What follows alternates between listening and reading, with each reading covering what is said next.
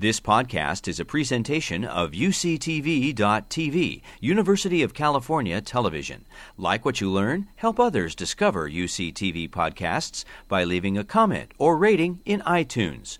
Also, make sure to check out and subscribe to our YouTube original channel, UCTV Prime, available only on YouTube at youtube.com slash UCTV Prime. This UCTV podcast is sponsored in part by Audible.com, your destination for the widest selection of digital audiobooks available, including many by guests you've heard here on UCTV.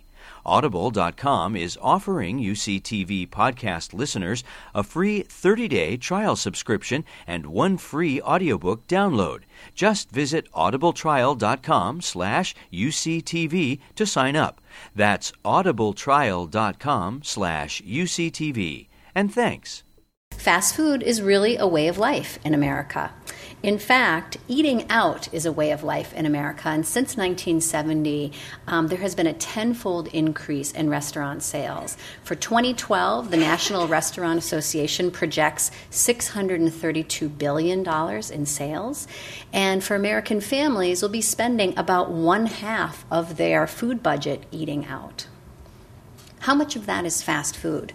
Well, fast food is considered to be the quick service segment of the restaurant industry. It's about one third. So remember, that's one third of over $600 billion.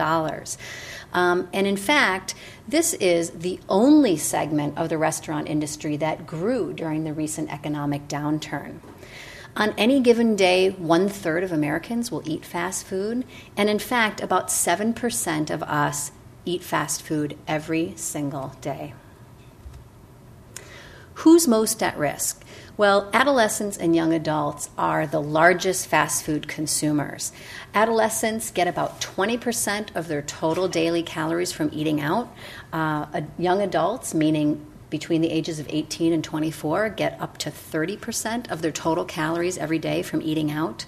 And we know that fast food intake increases as they progress from childhood into adolescence. And one reason for that is that, as you know, teenagers have more autonomy around eating on their own. Um, what's the first thing that many kids do when they get their driver's license? They, they go through the drive through. Um, so it's a rite of passage in the United States. Young men tend to eat the most fast food, and therefore it should be no surprise to you uh oh, where's my picture? There she is. Um, it should be no surprise to you then that fast food industry targets young men for their advertising. Um, this was a 2005 commercial from Carl's Jr. Um, featuring um, Paris Hilton. Anybody remember seeing this on the on the hood of the car eating? You don't you don't watch enough TV clearly, so because you're doing educational things like this. So um, this was Paris Hilton's ad for Carl's Jr. It was very controversial. Um, the Parents TV Council called it soft core porn, and they were told by Carl's Jr. to get a life. Um, case you doubted for a minute that um, fast food is targeting um, adolescents and especially young adolescent males, here's another one. She'll tell you that size doesn't matter. She's lying. And it's a commercial for um, their superstar with cheese. Poor youth are particularly at risk when it comes to fast food. We know that they have higher rates of obesity, um, and that and that cuts across all ethnicity and racial groups. They also have higher fast food intake. They are exposed to fast food uh, more so, and in fact, fast food restaurants tend to cluster in poorer neighborhoods. You can find 2.5 fast food restaurants per square mile in poor restaurants as compared to 1.5 restaurants in more affluent ones. Uh, and in fact, kids who watch more TV eat more fast food, and that has been experimentally shown that kids do eat what they see on TV. Um, finally, kids who live in poor neighborhoods have lesser access to healthy alternatives. So, why do we really care about fast food? Well, we know now that fast food is an established risk factor for poor health outcomes in adulthood. Um, one notable study was the Cardia study, a prospective study that was carried out over 15 years, um, started by following young people 18 to 25 years old. And what they found is that eating fast food twice a week or more created an increased risk for obesity and for diabetes, or risk for diabetes in terms of insulin resistance. We also know from several studies that young people who eat a lot of fast food have poor diet quality. They tend to eat a diet that's higher in fat and sodium, more soft drinks, and less fruit and vegetables. But the question at hand today is Is fast food addictive? And then the question that follows that if fast food were addictive, would we think about it differently in terms of policy and in terms of potentially regulating its availability to young people? So let's talk about food addiction for a minute because it is a highly controversial topic. First, we'll go over just the list for cri- of criteria for substance dependence, and these come from the American Psychi- Psychiatric Association, the current diagnostic manual, which is edition four. Edition five it's on, is on its way out, and these are going to be changing. So, um, but here's the list as it is. For substance dependence, there are seven criteria. The first is tolerance, meaning that you build up resistance, so to speak, over time. The second is withdrawal, so that if you took away the substance, you would see physical signs of withdrawal. Um, has anyone skipped their morning cup of coffee and had a headache by about 10 o'clock, 11 o'clock in the morning? That is a known sign of caffeine withdrawal, and it's something that we can, almost all of us can relate to. By the way, these first two criteria have to be met for a substance to be physiologically or physically addictive. The rest of the criteria that we'll discuss are more psychologically addictive or uh, parameters for psychological addiction. The third one is greater amount or longer use than intended. The fourth is a desire by the individual to cut down or quit. I don't know how many of you um, have friends or relatives who are smokers and will, and honestly, tell you all the time, I really want to quit smoking. I'm trying to quit smoking. And we know it's very difficult to quit, but the desire is there. Seeking or craving is another criterion for substance dependence, interference with life, and use despite negative consequences. And we'll talk about these a little bit more in detail, but I wanted you to have the list so that you can think about in your head what does a substance have to meet in order to um, in order to uh, be considered um, a substance of dependence? So, what are the problems with classifying food or uh, food as addictive or food addiction? The first big problem is that the current evidence, the models of food addiction, are really limited to rodents. And as you know, as attendees of UCSF's mini medical school, um, it's very difficult and not possible to extrapolate experiments done in rodents to humans. So there's a lot more research that needs to be done in this area, although there are labs that are actively uh, investigating food addiction in humans. The second problem is that many people equate food addiction with eating disorders. And really, it seems as though this, the psychopathology and the presentation of eating disorders is quite different. The third problem is that the pattern of intake may be more problematic than the food itself. And again, we'll talk about this a little bit more later, but just to explain, the models of food addiction require um, a pattern of dieting. So, in other words, you have to have a pattern of restriction and then re access to the food in order to get animals to binge or to overeat. The next problem is that this whole um, label of food addiction really tends to blame the victim. And this is why people who are proponents of the science, like, um, for example, Kelly Brownell at Yale, are very careful to talk about foods, certain types of foods, as addictive, rather than people as food addicts. Uh, the next problem is that there's currently no definition for food addiction. And finally, food is required for life. And this is perhaps the biggest difference between drugs of dependence or substances of abuse and food, right? Because drugs can be cl- classified as use or no use. You're either a smoker or you quit, or you never were a smoker. But food is not something that you can quit. So it's, it's really difficult to define. Let's talk about food intake that is required for life. Well, when we talk about survival eating, we know that survival eating is a very, very tightly controlled process. Um, and the pathway that controls this is referred to as the homeostatic pathway. It is centered in the hypothalamus of the brain, which contains the so called feeding and satiety sig- um, centers. And those are affected by well known hormones, for example, leptin. There are neurotransmitters then that originate in the hypothalamus. An example is neuropeptide Y, but those orchestrate the hunger and satiety cues. So, food intake is required for life, it is tightly controlled. Um, rodents, for example, when they are given access to uh, rat chow. Anyone ever had a pet gerbil or a hamster? You remember what that food looks like? It's that grainy, kind of low fat, high fiber. It's not delicious, it's just food. Rodents usually will not overeat on that food. They eat until they are satiated and they maintain, maintain a pretty constant body weight. Well, not true if you give them access to chocolate cake. So this is the this is the depressing section because I hate to inform you, chocolate cake it turns out not required for life. I have at times thought that it was not so. Chocolate cake and highly palatable foods are um, fall into this category of reward eating or the hedonic pathway. Um, highly palatable foods for some people may be chocolate cake. Usually they are high sugar, high fat foods. Um, some high fat, high salt foods fall into this category, so pizza, for example, and many, many others.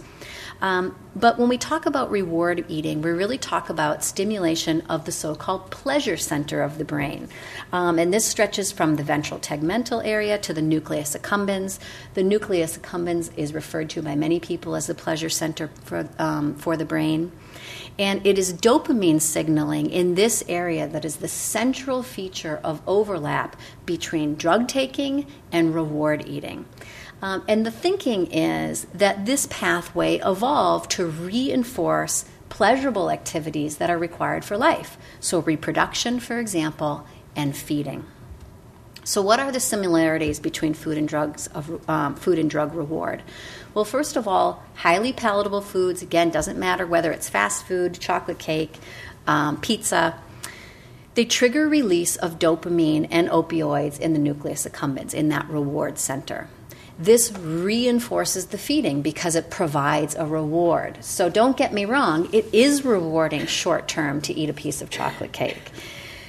Um, and we know this because blocking dopamine receptors, specifically these D2 receptors, um, at least in rats, can decrease the reinforcing effects of alcohol, morphine, cocaine, but also highly palatable food.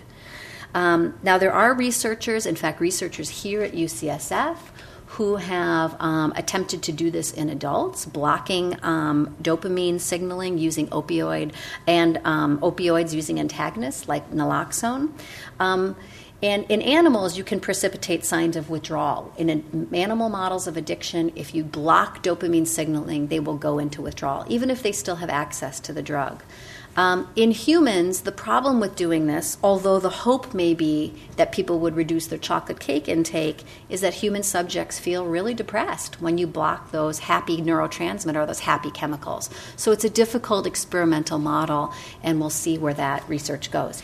So, um, so how are people studying this? Now, this is not neuroimaging is not my field, but I did want to show you that there's some very real science going on around food addiction using neuroimaging.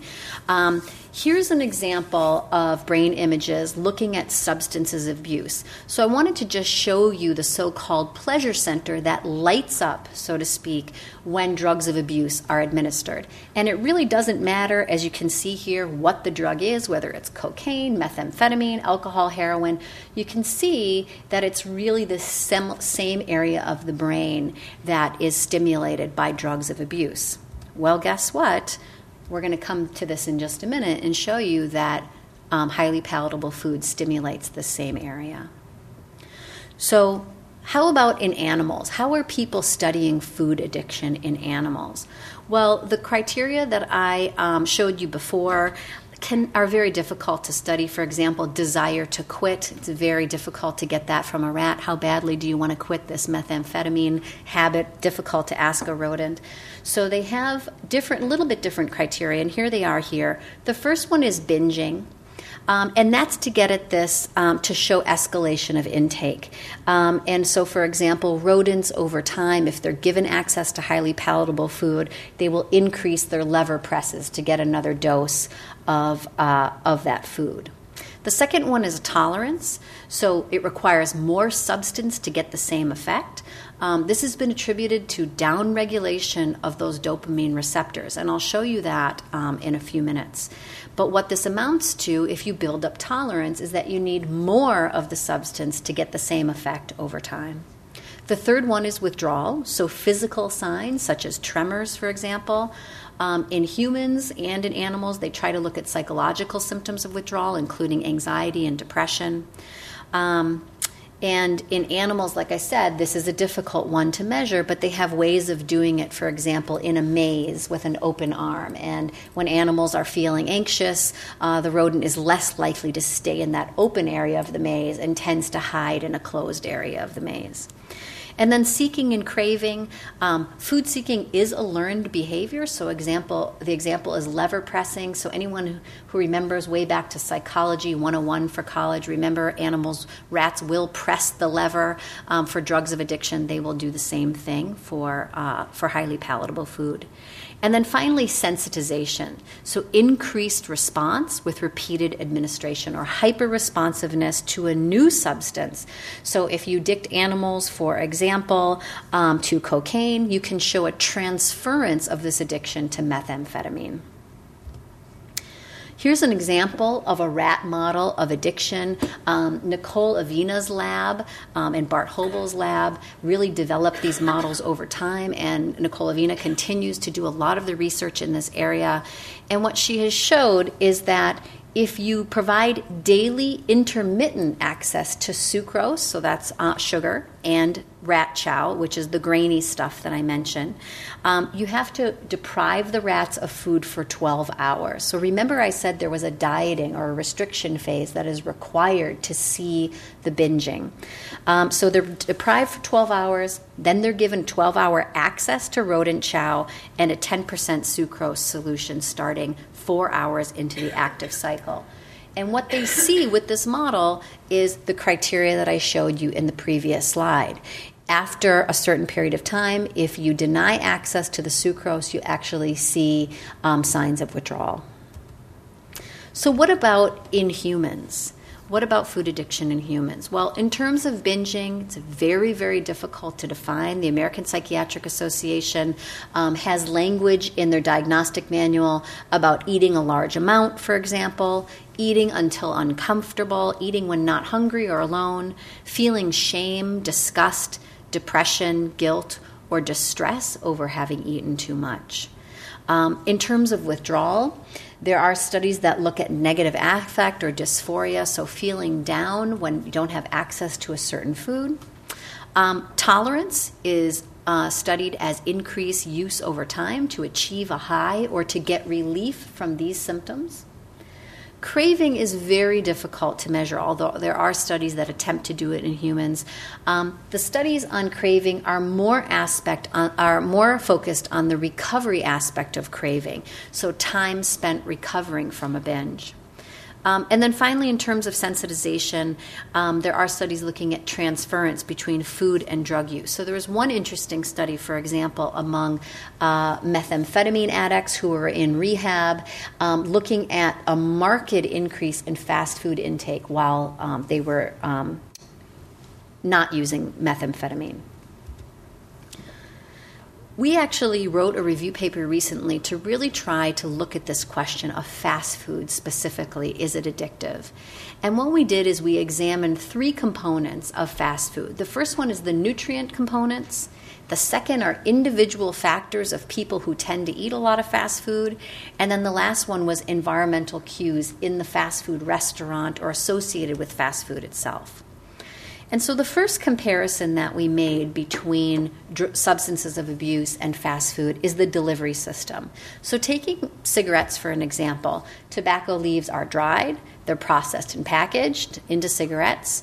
Um, and this processing and packaging um, increases the potency of the primary addictive component, which is nicotine. With fast food, similarly, you start with a handful of staple commodities so soy, corn, potatoes, wheat, beef, and dairy. And then it's highly processed and highly packaged to deliver menu items that are higher in sugar, fat, calories, in combinations and smaller package than what could ever be achieved in nature. So, fast food can be thought of as a delivery system for these nutrients. Well, what do people buy from fast food? Let's talk about, not in theory, but really, if you look at what customers are purchasing, there was one very good study by Dumanovsky and colleagues out of New York showing that 70% of purchases at the main fast food chains, McDonald's, Wendy's, and Burger King's, are combination meals or value meals. The average calories was 1,100 calories for these meals, and you can get that for only $5.99. This is compared to people who only bought a single item or were only getting 326 calories. So we created a nutrition facts label, and you can see it here. Um, this is the nutrition facts label for a typical combo meal. So um, there is a market research survey showing that the the most popular menu items of all times at McDonald's are the Big Mac and French fries. They're on the top 10 list and they have been for years. Um, and so we made a nutrition facts label to say, what if you got a combo meal with a Big Mac, large fries, and a large soda? And what you would get from that is 13, uh, uh 1,360 calories, 58 grams of fat, which is about 90% of your daily allowance, 95 grams of sugar, um, which is more than double to four times as much sugar as you should be having in a day, and 1380 milligrams of sodium, which um, for most of us is up to 92% of what we should be getting in one day. So while we in the past referred to fast food as high fat food. Really, we need to broaden our thinking because fast food is really a high fat, high sugar, high salt, high calorie food. Let's talk about the sugar for a minute, though.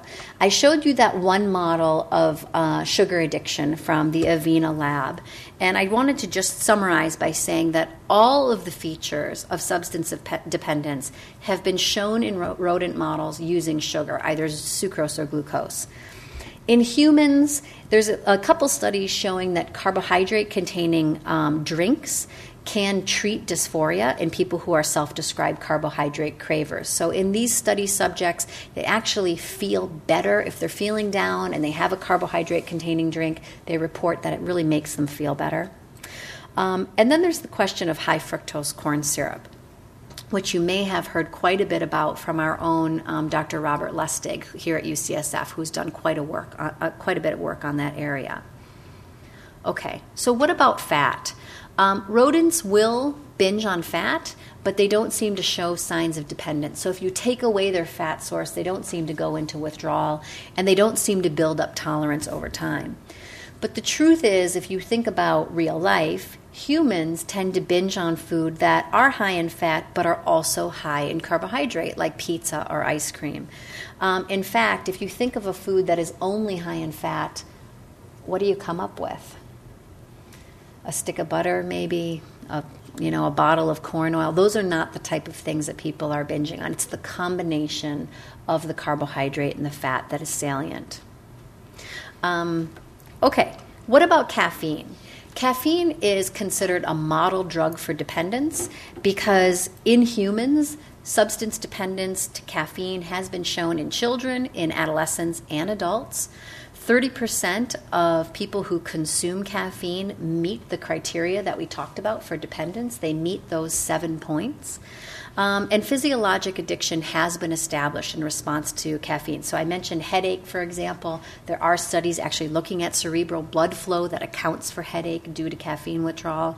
Um, people who are on caffeine withdrawal have impaired task performance and fatigue. So these are known things, and it's it's not under argument whether caffeine itself is um, is addictive because it is considered to be so. Salt, as I said, is another component very high in fast food. Um, some people have proposed, at least in rodent models, that salt itself may be addictive. Um, you do see dopamine signaling in animals or reward in response to salt. Um, they have also demonstrated binging on salt and cross sensitization with amphetamines. But really, in humans, um, it's not believed to be addictive, but more of a preference. So um, there is definitely a physiologic threshold. We do need salt to sustain life, um, but higher levels of salt intake are just thought to be a preference for high salt food. And in fact, you can reset your high salt preference. This has been shown in people who need to reduce their salt intake to manage their blood pressure, for example. It takes about six to eight weeks to get used to those high salt, low salt foods, but people are able to do it. Um, Cocores and Gold have proposed a salt addiction hypothesis, um, but that was based on those subjects that I told you about who were going through withdrawal um, and they saw significant increases in fast food. Okay, so what I just told you is that the evidence on food addiction right now in animal models is really limited to sugar. Um, animal mo- they, um, labs are able to show sugar addiction in rodents, but in humans it really remains to be seen. There are certainly other components in fast food that seems like encourage people to overeat, particularly fat, high fat, um, and then definitely caffeine. What about individual factors? So let's talk about criteria six for a minute, if anyone remembers. That was interference with life. And criteria, criterion seven was use despite negative consequences. So I wanted to read you this quote that came from a paper that documented the experiences of people who are self described food addicts. And this person said, I eat in spite of horrible knee and leg pain. I'm so uncomfortable after a binge that I can't lay down without regurgitation coming up into my esophagus. I'm miserable. I have embarrassment and fear social situations, but I overeat anyway. So that's an example of a quote that kind of gives us a hint, or some at least an anecdote that gives us a hint that people who are um, so called addicted to food may meet the criteria um, for interference with life and for use despite negative consequences. So, what about this paradox, eating when replete or eating when full? Well, I told you before that when it comes to survival eating, there's this complex hormonal system that regulates hunger and satiety when nutritional status is good. That's in healthy weight. But we know that when obesity develops, people actually can develop resistance to these sing- signals. And the most um, common example is insulin resistance. And you may know that insulin resistance is part of this picture of prediabetes, or that sets the stage for the development of diabetes. Well, it is believed that food addiction include or um, is described as a system of altered reward. And so the brain actually downregulates these dopamine receptors so that in, when you get that burst of dopamine, the signal is not received. You need more and more chocolate cake to feel that same happy feeling or that same relief from stress that you felt the first few times you had a piece of chocolate cake after an exam. And I wanted to show you this in terms of neuroimaging. Here are the images that show the burst of dopamine in control subjects. So these are naive subjects, people who have never been addicted um, drug users. And like I said, here's the pleasure center lighting up. Here are the brains of people who are addicted to these substances. And what you can see is a real a blunted effect where you're still getting a dopamine signal in these areas, but it's much less so than in the naive users. So, substances of abuse stimulate the pleasure center, but reward is blunted over time with continued use. And this is physiologic evidence of that criterion number two tolerance. And so, as I said, many people think of um, think of this as a reward deficiency syndrome, and that is what is shown here. Um, in control subjects or people who are not obese compared to obese individuals, so, what you can see here in number one is that if you compare an obese subject to a normal weight person, they actually have fewer dopamine receptors and therefore are experiencing lesser reward. And this is just a control to show that there's no difference in overall glucose metabolism in the brain. So it's not as though brain metabolism looks different overall, it's specific to this dopamine signaling that is, um, that is central to this concept of food addiction. I wanted to also show you that there are studies looking at genetic susceptibility. So, this is another brain imaging study. On what it shows here is that this dampened reward is probably really seen in people who are genetically predisposed. So, like everything else, if we think of people who are at highest risk for um, diabetes or for cancer, it's people who have a family history, so they probably have a genetic predisposition, and this is true too, probably for food addiction. What about stress and dieting? Uh, Long term studies have established a relationship between stress and weight gain. And fast food, of course, positions itself to feed a high stress clientele, right? If you're too busy to stop for a meal, go through the drive through. If you want convenience and you want a quick meal, come to our restaurant. So it's lower priced, it's more convenient, and it certainly is p- appealing to Americans. Um, I should say America on average, which is um, a high stress, high paced, fast paced culture. So, what about stress?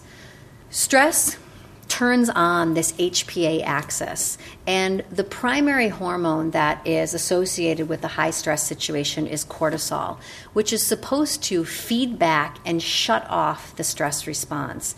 But guess what? It also increases the preference for rewarding food. Um, and so, uh, researchers here at UCSF, including Elissa Epel, have actually proposed a stress induced food addiction model whereby people are medicating their stress with food. And this goes back to what I said, where you have a difficult exam or a difficult um, experience at work, and then that leads to wanting the highly palatable food. What about dieting? Remember criterion four for food for um, um, substance dependence was desire or attempts to cut down or quit.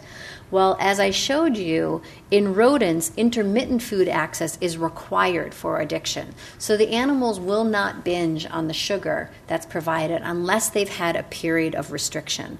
So in humans, this is probably true too that restriction or dieting precedes the binging or precedes the addictive overeating.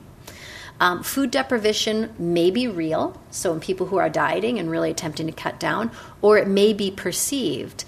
Um, and what I mean by that is that when you live in an environment where there's food available all the time, you feel like you're foregoing goodies all the time, even when you've had a good meal. So you've just had lunch and somebody brings donuts to the meeting after lunch.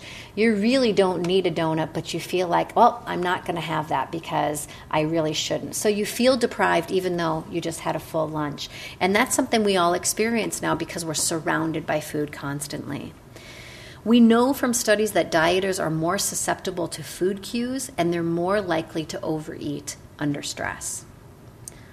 What about so those were so let's just sum up for a minute the individual factors we talked about. What individual factors may put people at higher risk to addictive overeating?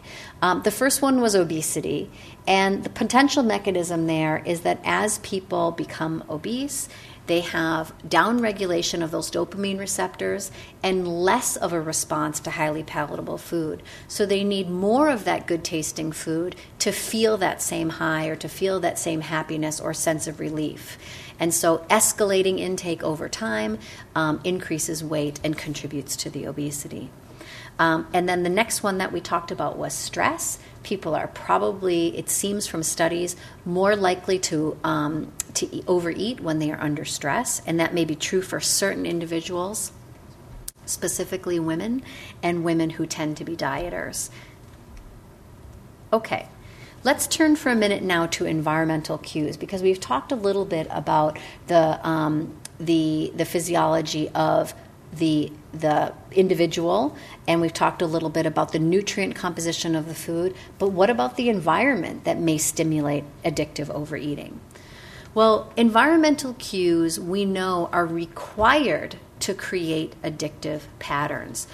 So, environmental cues are powerful external stimuli that trigger reward, and it's part of the learning process that habituates the user. So, um, this has been shown in studies, for example, people who are um, who are smokers who have quit actually can relapse at the sight of an ashtray. So those visual cues can be very, very powerful at stimulating that addictive or bringing back that addictive behavior. And in fact, visual cues are probably the most salient cues compared to, um, you know, auditory or um, smells. Rodents, for example, will eat more in a wallpapered cookie cage. These are some very interesting experiments where they have rats in a cage that has a known visual cue. So there's a certain print on the wallpaper, um, and they teach them to eat. It's actually Oreos in that cookie, in the, Oreo cookies in that cage. Um, when you take the rats out of that cage and you feed them a full meal of rat food, the pellets, and then you put them back in the cookie cage, even though they are full, they are satiated, they will continue to eat cookies just when they're in that cage because they've made the association with that visual cue. So this is something that's known, um, you know, in the world of science. Uh, we tend to think like this is really interesting finding, but of course, it's probably true that the restaurant industry has known this for time immemorial, right? Because they've put most of their money into visual advertising. Visual advertising um, on television, on, in signs, commercials, and associated with characters like Ronald McDonald. In fact, TV ads are the largest marketing expenditure for fast food. Food is consumed or referred to three to five times every 30 minutes during primetime TV. And as I said before, there are studies to show that kids eat what they see on TV. What about the restaurant itself? Well, fast food restaurants are designed to be fun familiar, and welcoming environments. And we know from studies that children eat more in socially positive environments. Now, as a nutritionist, the second piece is something that we use or we, um, when we're educating parents of young children about how to get those toddlers to eat their nutritious food at the dinner table. So we talk about creating a positive environment, not a punishing environment, to try to encourage kids. Well, this is something that the Restaurant Association has really mastered in creating a socially positive environment to encourage kids to eat the food. Uh, playlands, for example, birthday parties, toys. In fact, the expenditures on toys from fast food is the second largest next to TV advertising. Um, in 2006, it amounted to 1.2 billion in meals with toys to children um, $360 million um, specifically for the toys themselves. There are studies by Leann Birch, um, very interesting series of studies she's done over the last couple of decades. She actually has a feeding laboratory. Well, she check kids into the laboratory, even five year old kids, to study their eating behavior. And what she has shown is that you can use rewards to increase the liking of neutral foods over just six weeks. So if you give kids something that is a neutral food, I'm trying to think of something that they would neither like or dislike. Maybe it's a, a plain kind of a cracker that's not too exciting. If you pair it with a reward over six weeks, they will significantly increase their liking of that food. So again, that probably um, that provides some evidence of something we've that the restaurants have known for a long time. That if you provide that whatever Shrek toy with a Happy Meal, kids will pester their parents to take them to the restaurant and get it. What about menus? How are menus designed in such a way that might increase overeating? Well, menus um, contain both familiar and novel items. So, on the one hand, familiar foods don't mess with success. McDonald's french fries have been on the menu since 1955, and they are still the number one item. Um, and in fact, comfort foods, to a certain extent, is a form of learned dependence. Children we know require repeated exposure in order to accept a new food. And there have been studies to show that subjects who have who receive a very bland like a milkshake with no flavoring for 5 days, they initially when they're on that bland diet, they crave other foods. But when you take the bland liquid away, they begin to crave the bland liquid. So there's something learned about consistency and about um, about foods that we become used to that contribute to our cravings for those foods. And for anyone who has ever, you know, um, gotten a cold and feel like, oh, I wish I had my mom's chicken soup, or I wish I had those mashed potatoes that my dad used to make, that is probably a learned association with comfort. On the other hand, restaurants have to keep new items coming in order to keep it interesting.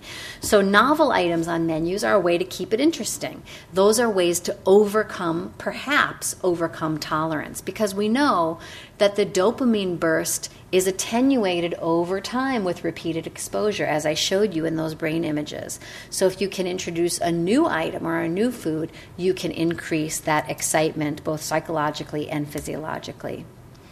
Other methods are intermittent access. Remember, the rat model required intermittent access 12 hours of sugar, 12 hours of restriction. So, um, restaurants can create intermittent access by having seasonal items. So, the shamrock shake only comes around once a year, and people probably buy more of it during that short period of time than they do if it was available all year.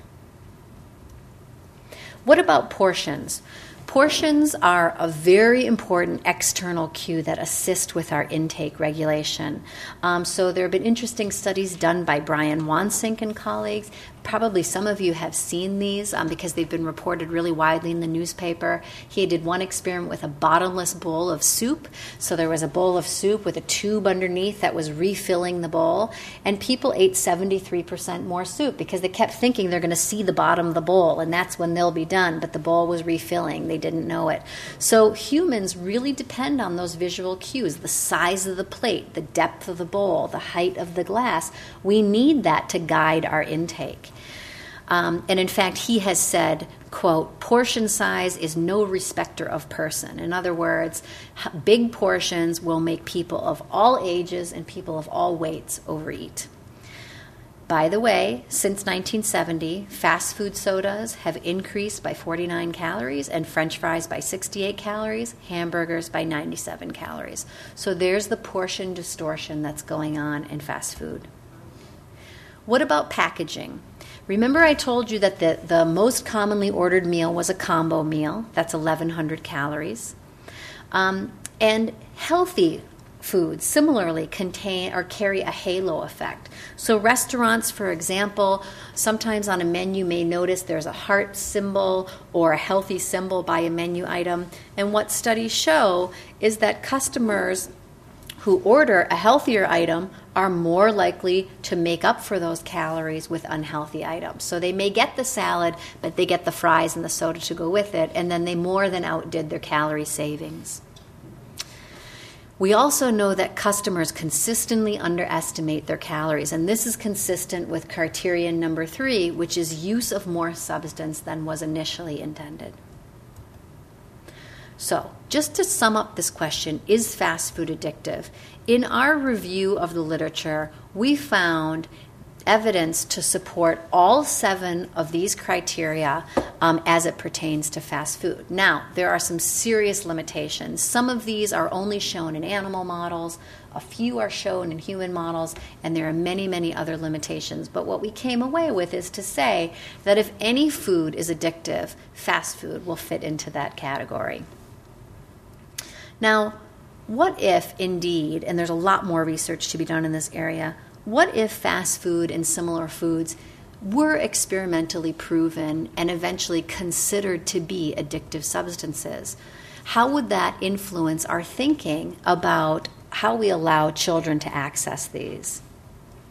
Well, first of all, when I speak with the medical students about this, um, food addiction or not, we know that fast food is a risk factor for obesity and for diabetes. So I always um, teach the medical students number one, you have to learn to screen and counsel on fast food intake when you're working with pediatric um, populations. You probably should delay the onset in pediatric patients, the same as substances of abuse and the same as TV. The later they get started on the habit, the better. Um, Doctors, I always say, have to learn about other cost saving options. And we'll talk about this in a few minutes. But a big reason why many people in America eat at fast food is the price. And so, if physicians want to successfully counsel on reducing fast food, they need to know what are other options for eating on a budget. And then finally, I advise the um, physicians to learn how to practice or advise their patients to practice damage control. So if you do go to fast food, what are the healthier options that you can get? What are some ordering techniques like avoiding the combo meals or getting a, a water or if you have to have a soda, considering a diet soda, which is a controversial topic in itself. But what are the policy implications? If fast food were addictive, would we rethink our current reliance on personal responsibility? Would we consider policies that encourage healthier choices? And I wanted to talk um, in the last piece today about an example of nutrition policy that is coming soon. We already have it in California. Um, it's called menu labeling. And so, for those of you who have gone to fast food or even Starbucks and other chain restaurants, you've seen it here where you look up at the menu and they have the calories posted by the price. Have people seen that here? Okay. So let's talk for a minute about menu labeling legislation because this is part of a policy effort in the United States to combat obesity. The goal is to enable individuals to make healthier choices. And in fact, in a survey of customers, 87% of people say, yes, we want this information. The legislation requires chain restaurants to post calories. It started in New York City and other small municipalities. California was the leader. We were the first state to pass this statewide. Um, and recently, it was actually passed federally as part of the Affordable Health Care Act. Here's an example of a picture of the nutrition information that was available before menu labeling started. So if you can't read this, that's the point of the slide, right? You had to go, you had to bring, you know, a microscope with you to the fast food restaurant and try to decipher the information. Here you can see it was kind of stuck behind the door. This is at one of the restaurants where we did a study in Oakland. After menu labeling, the calories are really prominently displayed. Now, I just want to show you again this, I'll show you next so we can zoom in, but just imagine you're standing in line now. Um, these are the combo and the extra value meals that are available, and you can see here's the price with the calories. And this is what it looks like up close. So, 760 calories for the sandwich, but then they give a range for the meal. So you can see how it very quickly becomes complicated. Remember, I said said, 70% of people are getting combo meals. So for most people, they have to decipher what does this mean? 12 1120 to 1360 depending upon what type of combo you get your calories are going to be somewhere within that range so yes it is displayed prominently but the question is do people really understand that information well the initial studies the experimental studies looked promising it seemed like in the laboratory, if you gave people labeled menus, they would actually change their order. Um, and there was one study before menu labeling was implemented um, in New York, um, done by the New York City Department of Public Health, and customers who reported seeing calorie information purchased 52 calories fewer.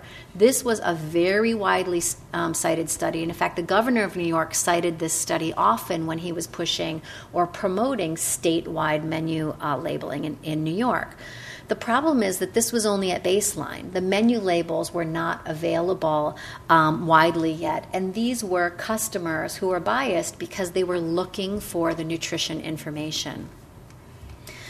So, what are the problems with reliance on policies like menu labeling? The first problem is that there's probably no behavior change in, in response to menu labeling, and there are several studies to show that now. Perhaps the largest study of all has been done by Dumanovsky and colleagues. They did a natural experiment in New York. They looked at the number of calories ordered before and after menu labeling was implemented in 15,000 participants in 11 chain restaurants. I don't know how much bigger a sample do we need. And what they showed is no difference in calories ordered. Uh, there was a Starbucks study that looked at 100 million register receipts. Um, and this was actually, you have to give credit to Starbucks. They provided these data for the researchers to analyze. This is a group at Stanford. Um, and what they found, and this is pro- probably the best estimate we have of the real effect of menu labeling, a 14.4 calorie decrease from before and after menu labeling. So, if there is an effect, it's likely very small, but there are other problems. The second problem is that menu labeling seems to be missing its target audience. Do you remember who I said who's most at risk when we think about fast food? Who eats the most? Teenagers, right? And specifically teenage boys. Well, youth don't use the information. Here's a study that was done um, looking at 379 children and adolescents living in low income communities. Remember, I said kids living in poorer areas are the ones who are eating the most fast food. And by the way, these kids, 35% of them, were eating fast food six times per week. 57% of those kids said that they did see the information, but only 9% of them said it impacted their order. So these are the kids really that we care about because these are the kids who are eating the most fast food and are going to have health risks related to it, and they're not using the information. Uh, we also did a study on this, a small study in um, California among 1,500 um, participants. And I'll just tell you very quickly the upshot of our findings here is that if you compare young people, so age 25 and less, to adults, what we found is that they were less likely to look for the information, less likely to consider the information, and less likely to have that informa- the, the calorie information affect their purchase. So, who uses the information? In the study on 15,000 participants and in the Starbucks study, what they found is that people who use menu labels are more educated, they have higher income, and like you, the audience today, they have more of an interest in nutrition. Well, these are not necessarily the people that are the greatest fast food um, eaters, and not necessarily the people who are at highest risk for the health outcomes. The next problem is that there may be unintended consequences of menu labeling. This is an area that has really been understudied but is of concern to people like me who do eating disorders research. Um, this study, the sandwich study, was done by my collaborators at Carnegie Mellon University, Julie Downs, uh, George Loewenstein, and colleagues. And what they did is a study where they offered people a free meal if they would complete a survey. Um, and then they provided an experimental menu. And the menu provided a tip saying you should eat about 2,000 calories per day to maintain health and maintain your weight. When people had a labeled menu that told them how many calories were in the item that they could order and how many calories they were supposed to get per day, there was still no effect on the total calories that they ordered. And there were some unintended consequences. There was that halo effect that I mentioned, where people, te- if they got a low calorie item, they ordered the higher calorie side effects. And among dieters, they found interesting and paradoxically that dieters were 76% less likely to order the low calorie options when they were labeled. And the thinking here is that perhaps people who are on diets inflate risk to self motivate, like, oh, I would never eat that, it has too many calories. Then when they see the actual amount of calories, they think, well, that's actually not so bad. So, what this amounts to is that education, which is what menu labeling strives to provide, is probably not the answer. The final problem, and what I wanted to just spend the last few minutes discussing, is that for many customers, especially the most at risk youth, price trumps calories. What is the price of fast food? Adolescents in studies list price and convenience as the top reasons that they order fast food. And I told you already that during the recent economic downturn, fast food was the only segment of the restaurant industry that increased its sales. And in fact, in a, um, a survey by Deloitte, customers report going to fast food more often during recent economic times. And when they do go there, they're seeking out more low price options. In our study among 409 adolescents and young adults, we found that young people who lived in the more affluent neighborhoods were spending more money each time they visited fast food those in poorer and urban neighborhoods were getting more calories for every dollar that they spent. And what this could suggest is that kids from poorer neighborhoods are trying to get more for their money when they go out for fast food. So remember that calorie information is posted right next to the price information, and you have a group of kids who are maybe using that price information and foregoing the calories because the price is what matters. So, where does that leave us? Well, there are some really good possibilities out there. One that we've been hearing a lot about lately, for example, is the soda tax that was just um, in the news again recently. Um, this it takes the form of an excise tax, about three cents per can, um, and um, the Obama administration proposed this and did the math on this and, and proposed that it would actually generate $24 billion over four years. The problem with this type of policy is that it must be paired with improved food access. Otherwise, people have been calling this taxing the poor for being poor, right? If you're a kid who lives in San Francisco and some of the poorer neighborhoods, maybe there's not a good access or, or, clean drinking fountains in your school, and suddenly the price of soda goes up, but there's no access to water, there's no access to milk. That is really not the solution that we're looking for. So if you're going to raise the tax, on these so-called uh, or sin taxes, levy sin taxes, you have to make sure that people have options that are healthier. Um, and then um, there was a small study, at least done. This was, I believe, at Harvard. They did this like in the hospital cafeteria, and they showed that raising the price of regular soda by 35% decreased purchases by 26%. So there is some indication that if you really tax the heck out of it, people will buy less of it. Um, the other um, potential path that seems like it could be really promising is making the default option healthier. And these are policies that nudge customers toward a healthier choice while still keeping all the options open. So you can still get the double whatever Mongo burger with cheese, um, but if you order something like a combo meal or a happy meal, can set um, standards that ensure that those meals come with an option that is by default healthier. Um, an example in San Francisco and in Santa Cruz County was the toy bans. Does anyone remember hearing about the fast food toy bans? This was legislation that required meals that come with toys to meet nutrition standards. And again, the thinking here is that it makes it easier for parents if they take kids to fast food and the kid wants that latest toy to say, well, at least I know that that meal meets a certain standard and is uh, nutritionally um, uh, decent for my kid. Um, the problem here is that industry, you may have read up on this, they sidestepped this policy by just charging a nominal fee for the toy. Other ways um, that the default option may com- become healthier, now circling back to menu labeling, is that if industry is incentivized to make their menu boards look better, they may actually start to order healthier options.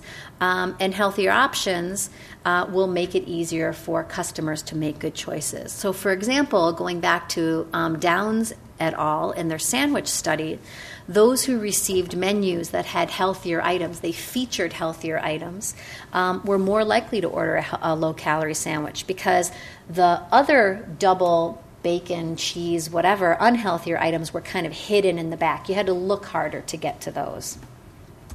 So, in conclusion, for this part, menu labeling is an existing federal policy with strong public res- support and little cost, but it's unlikely to reach adolescents and young adults at, li- at risk. Um, we need policies to enable youth to make healthier choices. And again, coming off of our discussion today about food addiction, the upshot was that we don't have an answer on that yet, but we do need to think very seriously about how we are allowing industry to market fast food to young people and how easily accessible, and not just accessible, but how encouraged and how um, a regular part of life in America it has become. So, thank you very much, and I'm, I'm glad to take questions. Yes. You've been listening to a podcast by University of California Television. For more information about this program or UCTV, visit us online at uctv.tv.